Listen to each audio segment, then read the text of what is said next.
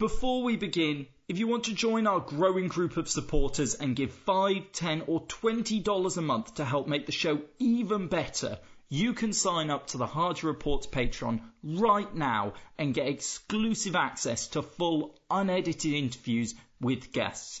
That's the Hardy Reports Patreon at patreon.com forward slash the Hardy Report.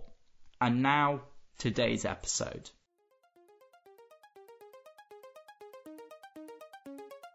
Hello and welcome to the Hardy Report. My name's Edward Hardy, and for today's interview, I'm joined by Nina Jankowicz, the first disinformation fellow at the Wilson Center and the author of the new book, How to Lose the Information War, which is out on 9th of July 2020. Nina Jankowicz, thank you for joining me. Thanks for having me, Edward. Why did you decide to write this book into misinformation and fake news? And particularly focusing on what Russia's been doing Sure. So my background is in Russian and East European affairs. I did two degrees in this stuff, so it's my lens for a lot of the world's problems. And I think there's a, a lot of lessons to learn uh, when you look at this region, um, particularly when we're talking about democracy, technology, and the information space. And so in 2016, 2017, I was working as a strategic communications advisor to the Ministry of Foreign Affairs in Ukraine.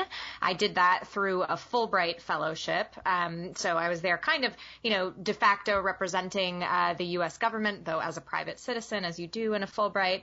Um, and I was there as the whole 2016 election unfolded and watching it from what many people consider the, the front lines of the information war. You know, Ukraine has been dealing with certainly Soviet disinformation for, for decades, but um, was the first, one of the first countries to experience the modern online Russian information war, uh, starting in 2014 during the uh, Revolution of Dignity, the Euromaidan revolution that, that happened there then.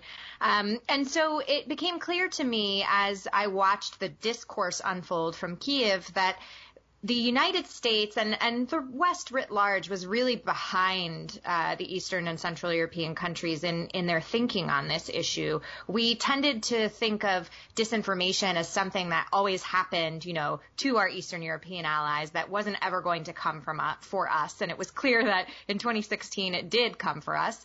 Um, and then we seemed to forget that they had experienced it at all. And we were trying to reinvent the wheel with our responses to disinformation. Um, so I had been doing a bunch of research while I was in Kiev, and um, since you know the Trump administration had just started its transition, uh, my career plans kind of shifted a little bit. Um, certainly, as someone who had been you know critical of uh, Trump, the candidate's uh, Russia policy, I didn't think there would be a place for me in government, and so this you know was going to be a, a, critical issue um, for the United States and the world in the next couple of years, and I decided to stake out my territory, I, I guess you might say, um, and write the story of these countries that had been dealing with the, the Russian disinformation threat long before we even recognized it. Um, and so the book goes through five different case studies from Central and Eastern Europe, Estonia, the Republic of Georgia, Poland, Ukraine, and Czech Republic, and talks about what the United States and other Western democracies can learn from their response. Um, and it also, you know, I think has a lot of lessons to bear for this current moment that we're in. You know, not only disinformation related to the election, but we're looking at disinformation, uh, an unprecedented amount, really, for uh, related to the coronavirus as well as uh, the social unrest and uh, the murder of, of George Floyd in, in police custody, um, all of this stuff has has just unleashed this unprecedented information flow. And I think um, now more than ever, it, it's time for us to act. And that's not only time for governments to act; it's time for voters to act and demand of our elected officials that uh, you know they return to or respect for the truth. Um, and that's kind of the story that the book tells in a nutshell as you touched on there, this isn't something that's a new phenomenon. We've seen disinformation occur in various different forms throughout history, notably during the Cold War, even in the media at the time. So newspapers, they were using disinformation on both sides to try and sway public opinion within different countries. How has disinformation really evolved from those days? Obviously, the medium in which they seek to spread that disinformation has changed. But do you think it's gotten more substantive now because we live in a digital world or uh, do you think it's at similar levels from different governments as it was back then, but it's just that we're now more familiar with it because we live in this digital world? We can call it out, we can see it as soon as it appears. So I think there's a couple of key differences, especially when we're talking about Russian disinformation. The first is that Soviet propaganda, as we knew it, was always trying to promote the Soviet worldview and promote the Soviet Union as kind of a, a great power. Um, the way that modern Russian disinformation works is very different in that it will support any cause on whatever side of the political spectrum uh, it deems to be, you know, necessary, so long as that cause is basically denigrating the Western world order, uh, undermining democracy, and pitting Western citizens against one another. Um, it doesn't matter if it's a left-leaning cause or a right-leaning cause. Uh, in fact, we know that Russia supported both, for instance, Bernie Sanders, Jill Stein, and Donald Trump during the elections uh, in 2016. So um, often these these interests are at odds with one another, and that might seem a little bit contradictory. But again, the point is to undermine our trust in information, undermine trust in institutions, and ultimately keep us so distracted that we are not worried about Russia's adventurism in other parts of the world. Uh, and it kind of then, in a roundabout way, elevates Russia back to its great power status um, that you know Putin and his coterie of advisors uh, so long for, so that they've missed since the Soviet Union. So that's the first difference. But the second difference is the means of delivery, and it's not just that information can travel faster and farther than it has, um, or than it did in the in the Soviet period. It's that the social media platforms give any bad actor, any person with uh, a social media account and a credit card, or the ability to game the algorithms, a chance to target their information at the populations that are going to be most vulnerable to it. So it's not like um, they're sending you know, fake news or fake accounts uh, to Texas to say, you know, uh, let's elect a Democratic Socialist for president.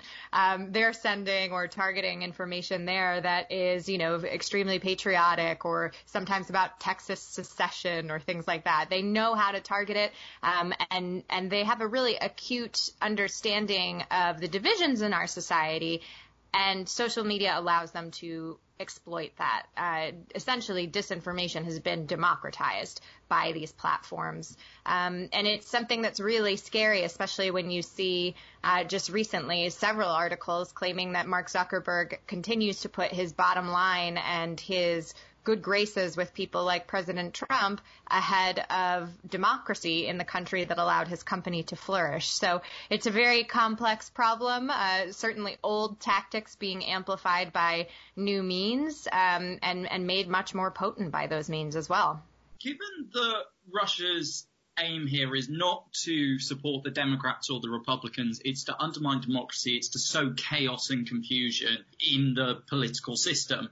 Do you think it's really misguided of the Republicans in particular in America and those on the right who over the last few years have done very little to address the misinformation that comes out of Russia and the impacts that this information war has had because it so far has benefited them politically. Yeah, absolutely. I mean, something that I say a lot is that disinformation is not a partisan issue. It is a democratic one. And I mean democratic with a small d. It affects our democracy. Uh, that is the ultimate victim. And, um, you know, I know that there are Republicans who care very deeply about this issue, but unfortunately it has become so politicized in the United States right now that they're happy to have a private briefing about it, but when it comes out uh, or comes time for them to, you know, take a stand and speak publicly about it, it happens much less often. Um, and, you know, I think our, our democracy is the one that's suffering for that. Um, I, I do think, you know, this to some extent has happened on on both sides of the aisle. The Democrats, of course, have been a lot more proactive in getting legislation uh, through the House, in particular, since they've had the House uh, under their control since 2018, um, and speaking out about these issues. But unfortunately, sometimes the way that they do that, um, I think, for audiences that are not already on their side, they see that as politicization as well. And I think it's better if everyone just remove the context of, of politics from from this and explain what the threat is in really simple terms. So, uh, you know, I like to say it doesn't matter what country is doing this. It doesn't matter what party they're supporting. Uh, Americans are the ones that are supposed to be deciding who will represent them in Congress, in the White House, et cetera. And we should not, you know, very willingly, uh, allow another country to influence our democratic discourse. And that, that goes, you know, that holds true for, for any, any democracy. Um, and I think it, unfortunately we've kind of we've kind of lost that. We think you know this is the wild west of the information age and uh, whatever anybody can do is fine you know anything goes. Um, but we need to kind of bring that civic duty and moral responsibility back to politics not only from our, our politicians but for voters as well. You talk about the importance of understanding that threat that exists there. And your book, as you touched on, has looked at the motivations behind the information warfare efforts that Russia has launched, has got these case studies of other countries that have had similar experiences to what the US, what the UK have been going through in recent years. What have you learned there that we should all be aware of these tactics that Russia is deploying that we could keep an eye out for, try and spot in our day to day lives so we don't fall for it as ordinary citizens? Yeah. So one of the things that I think surprised me when I was writing the book, it's been kind of a three year long process from uh, the very first interview I did in Ukraine in, in June of 2017 to, you know, publication.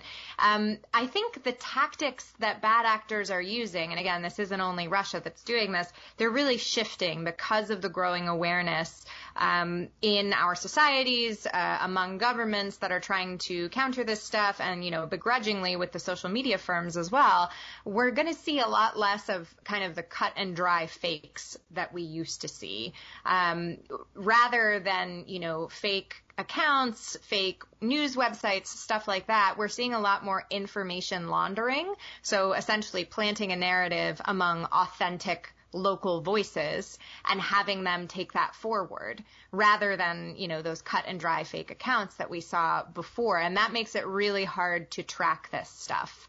Um, I think a lot of people are still in the mind space that they can spot a Russian bot on Twitter. Actually, Russia's using a lot fewer bots these days because it's, you know, the social media platforms are, are spending a lot of money trying to detect them.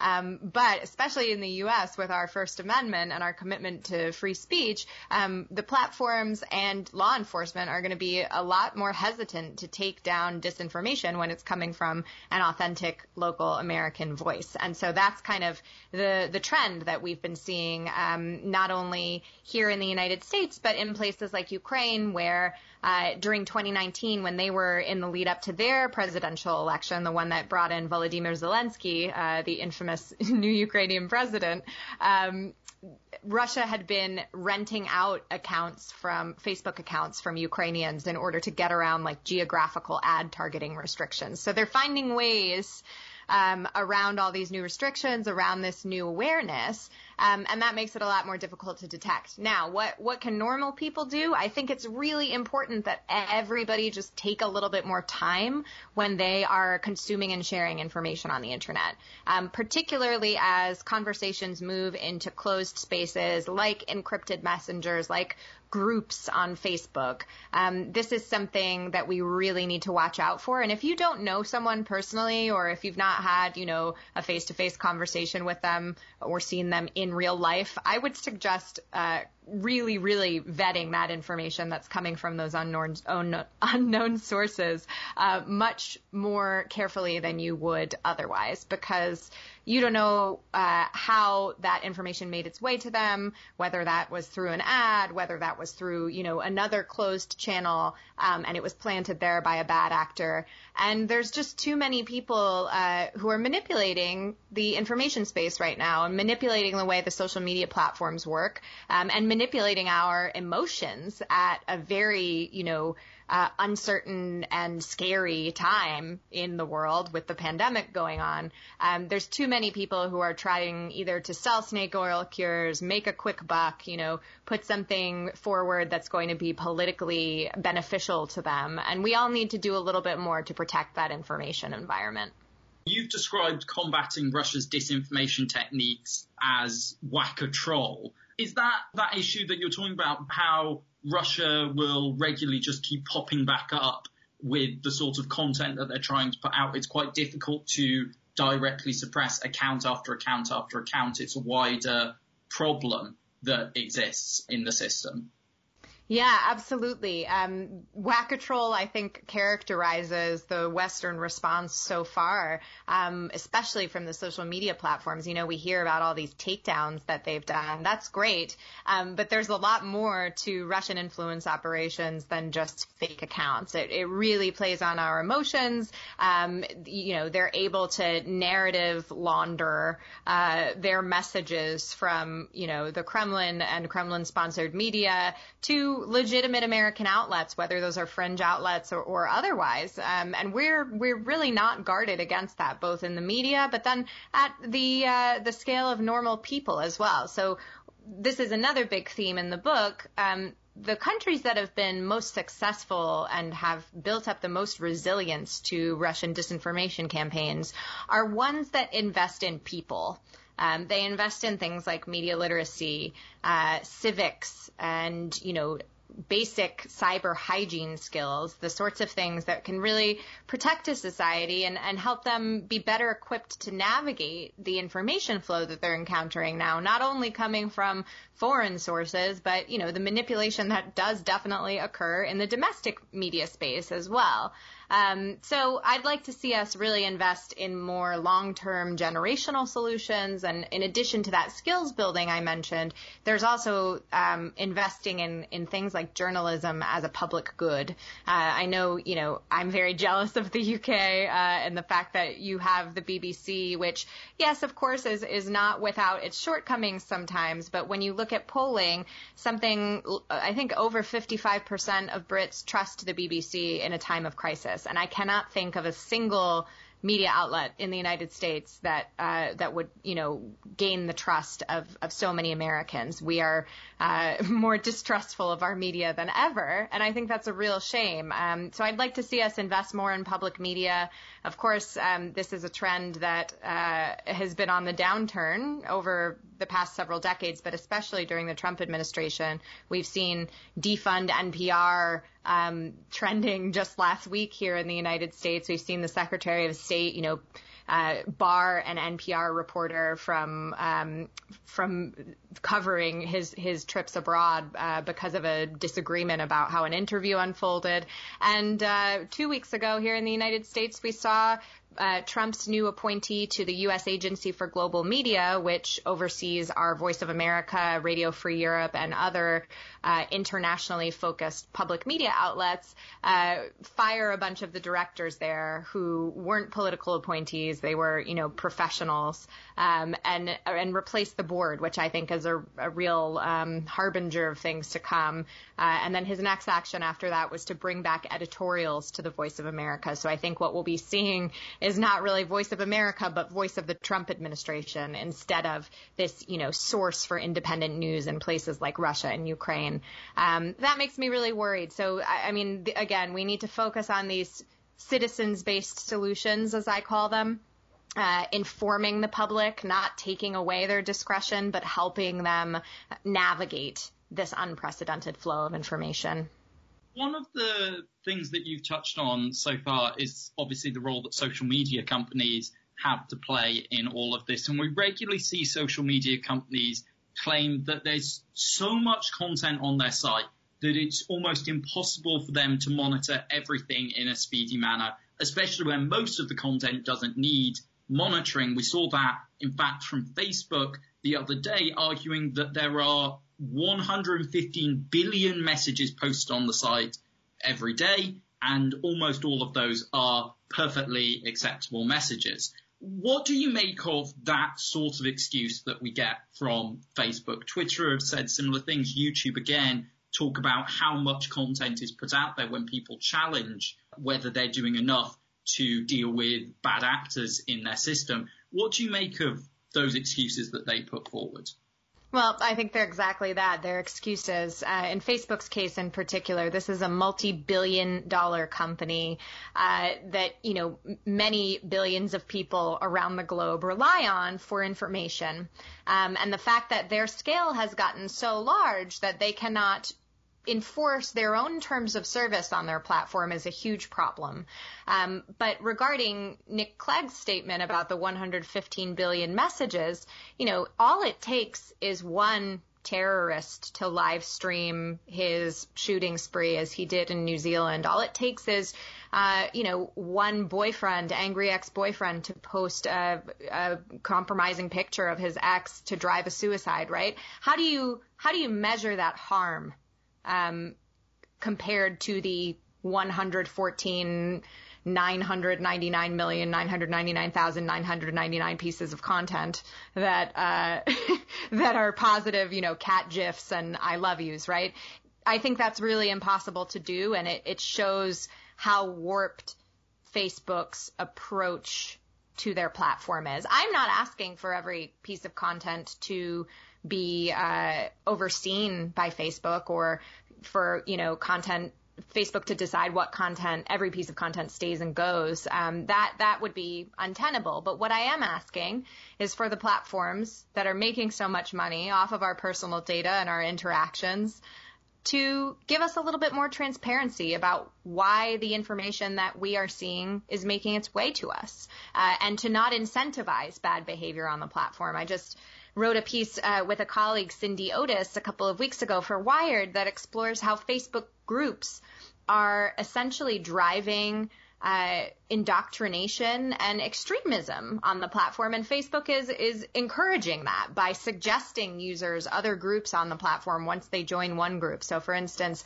I joined uh, a an alternative health science news group to kind of monitor what they were saying about uh, COVID and was immediately suggested to join a white supremacist group, a QAnon conspiracy group, and a group that uh, looked at different events around the world as false flag operations. So, so another form of conspiracism uh, right away after joining it. And then, you know, my group suggestions after that were populated with all sorts of similar things. And Facebook wants to incentivize that because it wants to drive more engagement on the platform, keep you interested, keep you clicking around and looking at ads and generating data that it can then use to serve you more ads. I mean, it's it's really sick.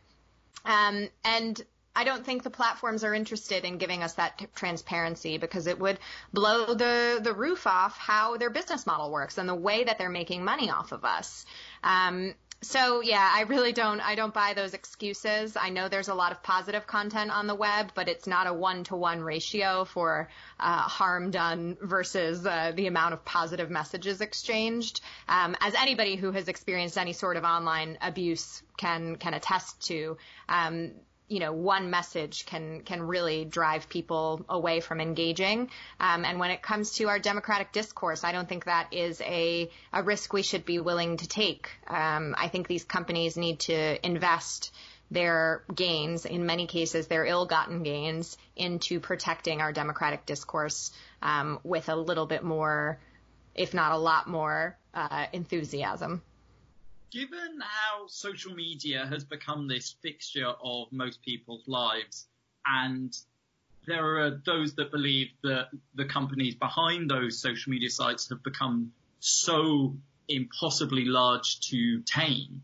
is there a way to rein in these companies? Because we've heard about regulation being put in place by one country or another, but these companies are obviously international. We've seen how they move around to avoid paying taxes in certain countries. I'm sure they could find a way to avoid having to follow certain regulation by moving themselves around. So how do we rein in these companies to ensure that they are forced to address dangerous or misinformation? They can't make the excuses that we're just talking about there.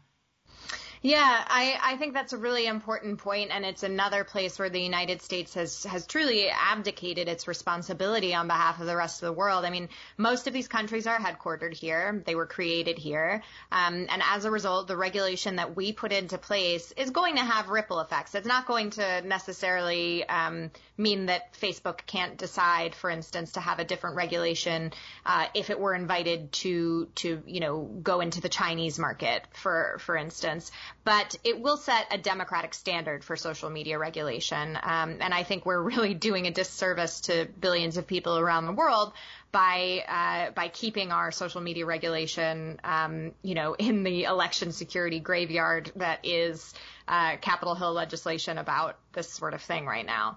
Um, that being said, I think there's opportunity for many of our international political structures um, to serve as bodies that could help create a cooperative solution in this area. I think the, uh, the European Union has done some admirable work. I, I don't think many of their regulations have too you know the the right amount of teeth. Let's let's put it that way. Um, I've not seen uh, a good indication that GDPR is actually um, protecting Europeans from, you know, predatory uh, data schemes the way that we hoped it would. It's still pretty new, though. Um, the European Union also has a code of practice on disinformation that it entered into with the social media companies, but it's not binding. Um, so again, would like to see a little bit more oomph behind both of those things. And actually, the UK in many cases is is filling the gap where the United States uh, has been absent. Um, the Grand Committee on uh, Fake News and Disinformation that used to be headed by Damian Collins in Parliament, I think, did a really good job of holding social media firms' feet to the fire and exposing some of the bad practices that um, that they were engaging in. And then, you know, I think your your DCMS committee uh, has has just done a really good job of exploring these issues um, in a really holistic way. So I look forward to seeing that regulation uh, come to pass and hopefully serving as a model for other countries um, until the U.S. can get our, our stuff together. And hopefully, you know, uh, when we do, we'll we'll look to your legislation as well because I do think it is. Um, it's it's quite quite good. Uh, although we'll we'll probably have some issues with uh, the way that you respond to freedom of speech because we obviously are just very libertarian in that way. Um, but but I think there's ways to pursue democratic, you know, regulations that preserve people's right to free speech um, and free expression while still you know, creating a balance of making sure that vulnerable voices aren't being exploited uh, on platforms.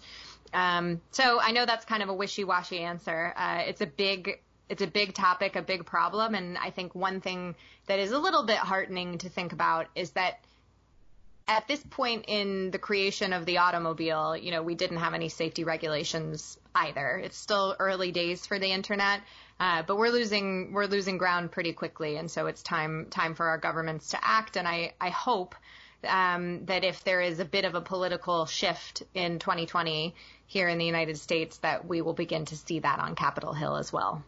You touched on an interesting point there, which is the issues around freedom of speech in the US and therefore controlling what can and can't be, what should or should not be shared or allowed to be shared and posted on social media sites. How do you think we could get around that because that's something that as soon as any proposal is going to be put forward to Congress, and we've seen it even in conversations that have occurred so far, that there are going to be members of Congress who are instantly opposed to any form of regulation or any laws imposed on social media companies because they believe it will have a negative impact on that First Amendment right.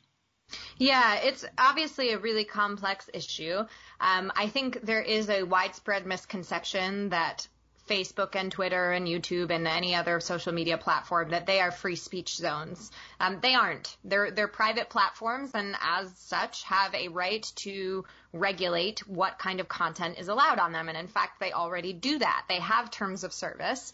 Um, unfortunately, those terms of service are not uh, evenly enforced, and in many cases are are kind of not enforced at all because they're unwilling to make the investments needed uh, to do so. And certainly, we've seen again that uneven enforcement related to politicians around the world, including President Trump. Um, that being said, again, my my view is that we don't need necessarily uh, to remove content. Um, in fact, there was a, a, misleading post that was just taken down. It was the number one post on Facebook uh, this past week and contained um, a falsehood. And Facebook took it down, but by the time they had taken it down, millions of people had already seen and interacted with that post. Uh, they get no notification when a post is taken down, um, kind of like a correction in a newspaper. You have to wonder what effect that really has, uh, because the people who consume that media aren't seeing it. And there's evidence that fact checks actually don't change people's opinions after the fact anyway. So um, my point is that no matter what the post is that is being uh, left up or taken down, um, what we need to do is give people more context. So when takedowns do happen, I would love to see uh, users get a notification that they interacted with a piece of content that was taken down. Here's why it was taken down. More transparency around that. More transparency around how ads are making their way to users, uh, why certain groups are being suggested to them. Um, all of these things, you know, would help people navigate the environment without infringing on on free speech and would kind of help dispel these conspiracy theories about social media platforms being part of some deep state cabal against one political party or another. Um, it's it's just not true, and I think there are some people who won't be moved by any of that information, but the majority of people who kind of occupy the middle of the political spectrum, um, I think would would find it, you know, empowering to understand the information flow on the internet and why things are are popping up in their feeds. The other important point to make, and one that I've made in front of lawmakers and policymakers many times before is that um, the the platforms aren't agnostic as they stand. Uh, the just as you know there are exceptions made for newsworthiness and and you know political statements made by powerful politicians. There's a lot of de facto suppression of speech going on on the platform simply because of the way that the platforms are built. So, um, for instance, a lot of content from African Americans uh, is you know, de facto removed without any adjudication because uh, the AI that Facebook uses doesn't really understand dialects that many black users are using. Um, and so it's removing that content because it contains words that set off the AI. Um, and, and that's a su- suppression of speech that really isn't getting uh, a lot of a lot of traction anywhere. Um, a similar thing has happened in Ukraine to users who speak uh, a mix of Russian and Ukrainian. Um, again, Facebook really can't can't deal with that sort of thing. So there is this suppression of speech that's going on. We think about it only in terms of you know uh, what political content is um, is staying up or coming down, but it's happening in in with relation to AI, and it's also happening in relation to targeting. There's evidence that um, housing authorities, for instance, were able to exclude certain races, incomes, et cetera, from uh, housing advertisements, which is against the law here in the United States. Um, and again, we're not talking about that sort of de facto suppression that's going on on these platforms every day, but we get very angry when they take down things that are uh, a threat to our republic, right? So um, it's a complex issue. I am just in favor of more information uh, to arm users rather than taking things up. Um, or taking things, leaving them up or taking them down rather. Um, and you know, I, I, hope that will assuage some of the fears of uh, of those free speech advocates who worry about the effect uh, that more enforcement would have on our uh, you know freedom of expression. Finally, what do you hope people will take away from this book that you've written and the steps that you hope that people, you've mentioned some of them in this interview, but the steps that you hope people who read it will go away and adopt to make sure that we're all much more savvy individuals when it comes to this sort of problem? I think participation is the best way to fight back against disinformation. Um, as I was finishing the book, doing the final, final edits, uh, the impeachment proceedings were going on. And so the epilogue of the book is about impeachment and the, the disinformation that we encountered that was being actively spread um, by especially the Republican Party during that process. Uh, and I close the book with the line impeachments are rare, elections are yearly. The ultimate victim, again, of disinformation is democracy. Uh, disinformers don't want us to participate, to make our voices heard, to protest, to vote. Um, and so the best thing that we can do to fight back against that is to do all of those things and to not get discouraged, to continue uh, to to consume information in a responsible way, and then put that knowledge to use. And so I hope that's what everyone will do. It's really a call to arms. Nina Jankowicz, thank you for joining me. Thanks for having me. That was Nina Jankowicz, the author of the new book How to Lose the Information War, which is out on the 9th of July 2020. You can find out more about her on Twitter at Wiczipedia or at wiczipedia.substack.com. That's all for today's episode. What did you think about that interview? Let me know on Twitter at Edward T. Hardy. If you enjoyed this podcast, please give us a five star rating and subscribe, or recommend this podcast by submitting a review online and sharing it with friends and family. Thank you to this month's supporters on Patreon Carolyn, Colin, Ibalashnikov, Janet, Jesse, Merrily, and Nikki, who helped make this show even better. Until next time, goodbye.